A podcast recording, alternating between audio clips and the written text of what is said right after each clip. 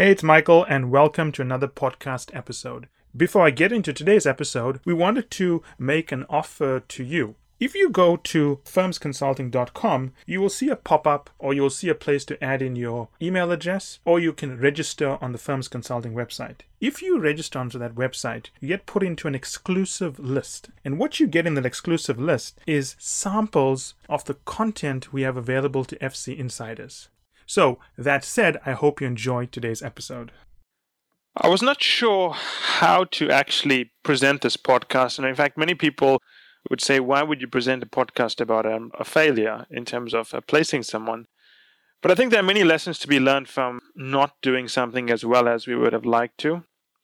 And I think there are more lessons to be learned from things that don't go well than things that actually do go well. And I find too many case studies focus on what went well without learning lessons from what did not work. And the problem with case studies, if you've got, you know, five or six case studies and all of them focus on things that worked, I mean, your case studies are obviously going to be biased. So we decided to do a podcast about candidate that we took on, and I would say that we didn't do as well as we wanted to do in placing him. In fact, we failed to place him at the top three, and we wanted to talk about some of the lessons we learned from that experience. And of course, some people would read into this that maybe this is a negative thing to discuss, but I think it's very positive. I think every candidate who works with us and reads the, the websites, you know, the testimonials on our websites and the uh, description of our websites knows that while we strive to place every candidate, we can never be successful all the time. We do aim for a 100% placement rate. At the moment, we have an 85% placement rate across the top three firms and we're about 96%, 98% across all firms. A couple of people have never been placed, two people actually, and reasons for that is they decided not to pursue management consulting careers or move in a different direction versus management consulting. But the point is, it's important to learn from mistakes. And we wanted to pick a mistake that I think is counterintuitive. So, for example, someone who has a Wharton MBA did very well, actually, exceptional profile, very strong extracurricular activities, very strong social interest, outstanding career in investment banking for over six years, you know, rising all the way to, um, I think, one level below director or something like that. I don't want to give away too many details to place the candidate, but the point is a Wharton graduate in Toronto, outstanding career, outstanding profile, and we weren't able to place him at Bain, McKinsey, or BCG. And we want to talk about why we think that happened and what are the lessons for candidates with similar backgrounds and what they can learn from. But I think the lessons here apply to everyone because the mistakes the candidate made, and I think the mistakes we made in guiding him through fixing those flaws in his profile, apply to everyone. So let's just talk about the background of the person. I talked about why we did this podcast. Let's talk about the background of this person. As I mentioned, Wharton MBA, traveled to a few developing countries over his summer vacation helping with um, building of houses and building of schools and so on. I'm not going to name the countries to protect the individual. Also, very strong in social events at his school, president of many clubs, many committees, founded a social movement when he was at Wharton. Not a big social movement, but something that obviously gets attention on your resume. Strong profile, excellent academic. Went to an Ivy League undergraduate school, did very well. Similar profile of just being a leader in the classroom, outside the classroom. Went to Wharton. I'm not going to say how he finished. I think that'll give it away. But the point is, he did well. And he was really a top graduate in the year that he came out.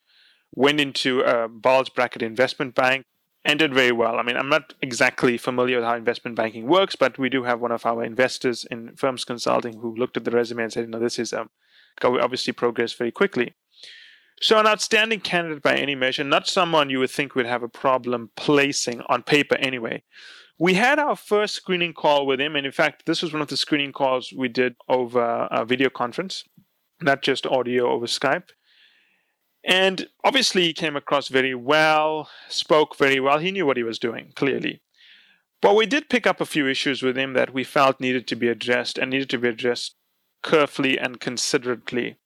The first one is that he was arrogant. It was very clear that this was an arrogant guy who had expectations. He almost had a mentality of, I went to Wharton, did very well, I'm an outstanding banker, therefore I should be able to do this, and if why are you even screening me? That was the mentality. And that immediately raised warning bells for us because consultants should be humble.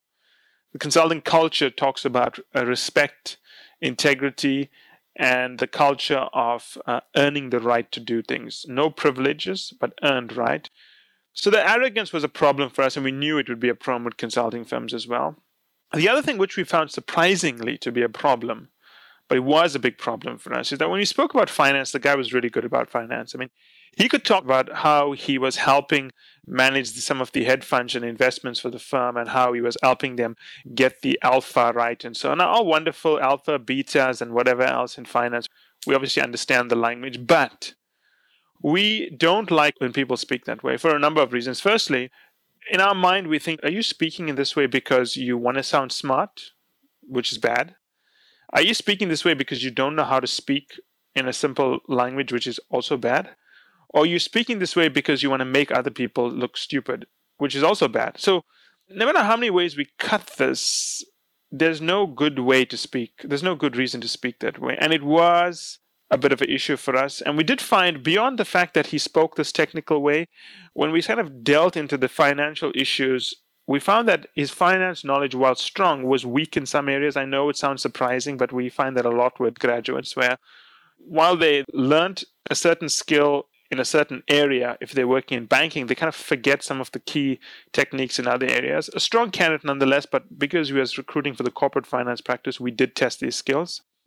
And the other area I found that he was a little bit weak in, it was a big warning sign for us, is the fact that he didn't really understand cases. So we kind of expected him to do better in the cases, but this is initially before you went for the interview, but we found he was very weak on the cases. And the part that we found particularly worrying, and we're going to zoom in on the problem here that we highlighted in the screening call, is that when you're coming in at an engagement manager level, which is the level he would have interviewed at, you can't just be good at solving your own cases. You've got to be the kind of person who can manage other people solving cases. So you have to be good at solving cases, but be at the level whereby you can observe other people solving cases and be able to guide them and coach them. It's almost a double whammy, right? You can't just manage yourself, you have to be able to manage other people. And we put together a program. We took him in with some reservation and we were very careful. We had two screening calls with this candidate to make sure that the arrogance was something that he was aware of and he was willing to fix, and he was not aware of it. And we find most candidates with his background who have been so successful in their career generally are not aware of it. They've generally gotten what they've wanted. So they've never been told they're arrogant because to people that engage them that's expected of them. We pointed out that his finance knowledge was could be sharpened, and especially his communication on finance had to be sharpened. He cannot speak in this verbose way with a lot of technical data. You've got to say what you want to say in simple language. And we made him go read McKinsey quarterly articles on corporate finance because if you read those articles, they take very complex concepts and explain it in a way even a high school student should be able to understand. And we pointed out to him that his communication would be a big issue for us. Arrogance, he's got to worry about it because if an interviewer sees that, they go down on you even tougher. They actually make the interviews harder if they think you're arrogant. And we pointed out to them that he's got to show leadership, not just being able to solve his cases, but he's going to be given questions where they're going to test for his ability to solve other, to handle guiding other people. And I think he took these things as he's a Wharton grad, he'd be able to handle it. Give me the problem, I'll deal with it. The kind of process we set up for him was threefold. Finance communication was a big issue for us, and we spent a lot of time with him doing a heck of a lot of finance cases with him just to make sure he could communicate well. And to be honest, the first four or five hours were pretty painful. You know, he would go into very technical stuff around beta and what drives beta and the capital asset problem, a pricing model and why it is inaccurate and why it's accurate and how the equations work. And we said that's actually irrelevant. In consulting, that's not the way you work. Consulting is the opposite. Start with the concept and then trying to figure out how it can solve the problem. You start with the problem, then figure out what concept could solve the case. And the equation or whatever it is you're working in, whether it's the CAPM model or whether it's the beta asset pricing model or whatever it is you're working with, it's not the starting point. It's one of the ways you fix the issue, and the issue is more important the the model you use. In fact, the issue should be explained in layman's terms, like a company wants to increase its share price, or a company wants to manage the volatility of earnings. But more importantly, why does it want to manage the volatility of earnings? Are investors agitating? If investors are agitating, do you have the right kind of investor group? So the question is, do you have the right kind of investor group for the kind of volatility your business model wants to generate? And obviously, that has nothing to do with the CAPM model. I mean, that's typical strategy issues. And then you try to think to yourself, okay, how do I work out the volatility in my share price? How do I work out the volatility my investors are looking for? should I go for this level of volatility? What kind of risk does it introduce to my balance sheet? So that kind of language, I think the candidate was not very good at, and we had to teach him to speak in that very clear, concise way. And taking finance technical concepts and bringing this clarity was very difficult for him. And I think he struggled a lot on it. I think to his credit, he really made an effort to to do it. And I think the fact that working at a bulge bracket firm, in one way, he never expected to be struggling so much to do this, but he did manage to, I think, slay that barrier quite well. And we were quite impressed with the way he was communicating, you know, within his 10th lesson and so on. Leadership and case management issues, I think we did struggle a lot on them. With us, I think it was very clear that he was arrogant because, for example, he was very polite and team driven in the cases we'd do with him, but he would be arrogant in other interactions. For example, we would tell him, hey, um, I'm just going to change his name here. Hey, Felix, is it possible for you to move the session by an hour? You're five minutes late for the call, and we have another candidate who we could give the time to, and we're not sure if you're going to dial in. And we get a message back from him in six minutes saying, you know, you know, I'm an investment banker. My hours are long. I've booked the time. Blah blah blah.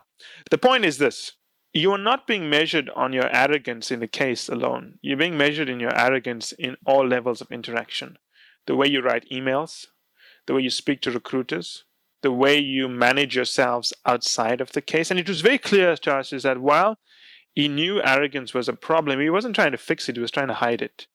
And we pointed this out. We had a discussion with him, and I told him, look, Felix, it's important for you to understand that I don't like having these discussions when I feel that a candidate is trying to pull the wool over our eyes you should not try to hide your arrogance because if you do that and you join a consulting firm, you're going to be joining a firm whereby you don't have a fit and they will manage you out fairly quickly. You got to hit this head on and understand that the kind of culture that investment banking has is not the kind of culture that management consulting has. I mean, the differences are stark and people don't understand this. In investment bank, you're treated like you are nothing, but you're paid a lot of money. In consulting, you earn a lot of money, not as much as investment banking, but still a lot and you're treated like you are important. The cultures are vastly different, totally different. I mean, in consulting, you don't have senior people using profanity and the year-end parties are not as extreme as in investment bank. Yeah, sure. I mean, there are times, years when things are the money is flowing and they do some outrageous things, but the culture is one of respect, collegiality, and teamwork at consulting. In banking, it is different. The attitude and culture and the way you carried yourself in banking was good for banking but is not good for consulting and we can see it in the way you interact so either you fix the arrogance at the root level or you're going to do something in your interview that's going to give it away and then finally we looked at case management which he struggled on the ability to not just work on cases himself, but we also gave him cases whereby he was. One case we gave him was that, okay, you're a project manager dealing with a team that needs to build a business model, sort of a business model, Excel model, to understand the uh, benefits for this client, and a team that needs to build the strategy recommendations for the client. We gave him the slides and said, This is what your team is recommending. How would you analyze this? What we noticed, he was very good at digging into the detail, but he was very bad at guiding people to do the work themselves. And we pointed this out. The lessons he had with us was more than the average, I'll say. I mean, most experienced hires, we always tell experienced hires, if you work with us, you're going to work with us longer than most people. So be aware of that.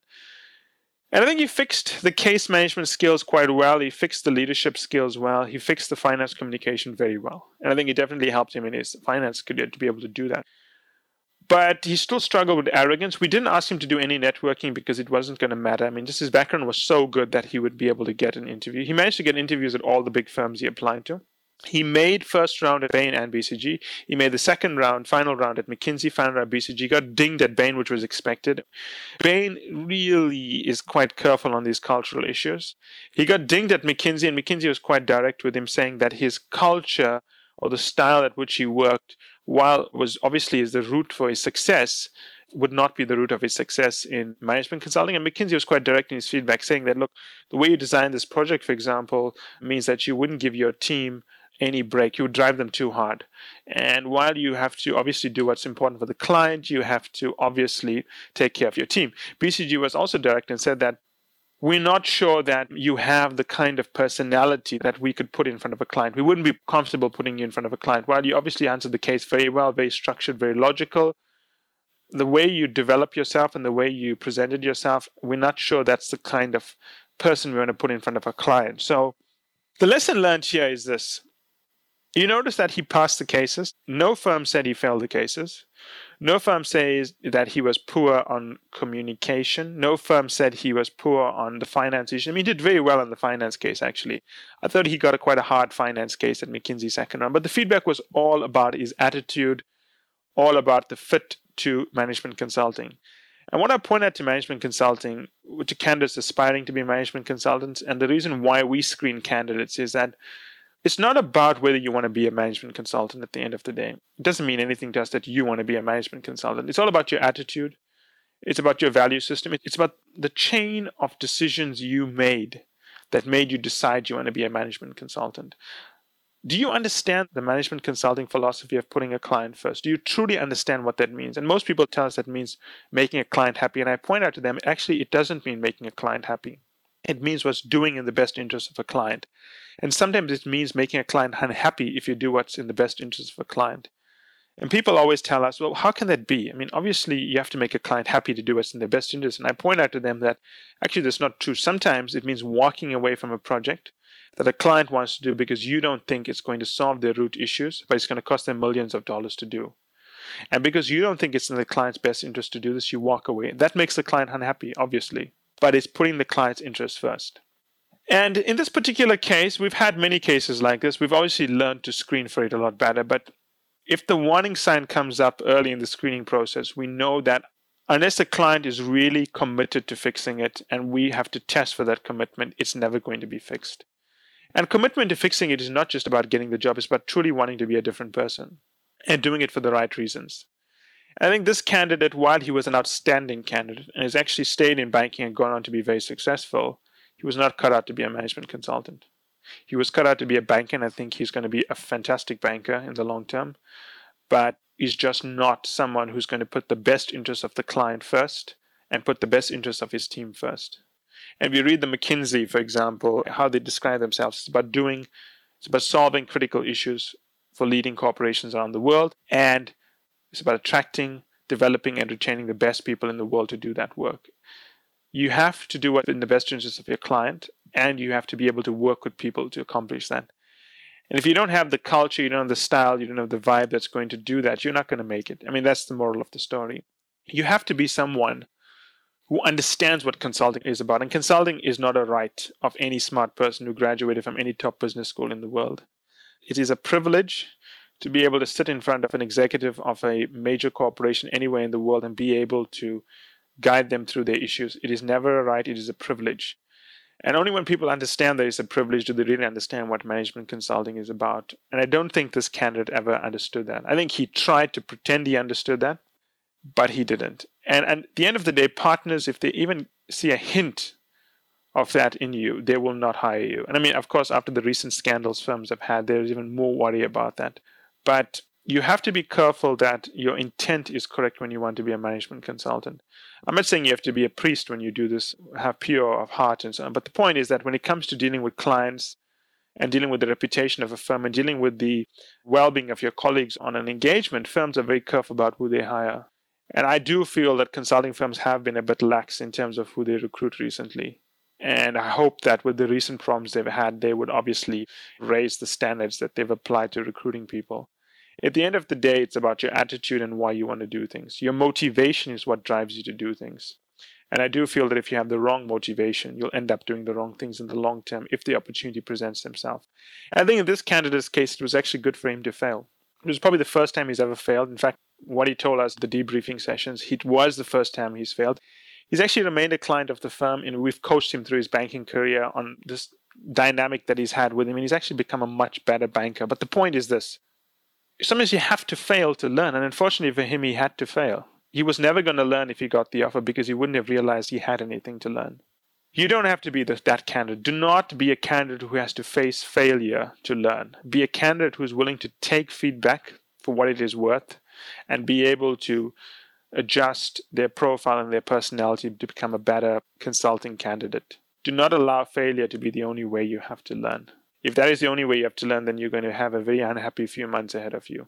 So hopefully you found that podcast interesting, and uh, please write to us with questions or comment, and we'll be happy to follow it up with another podcast. Thank you.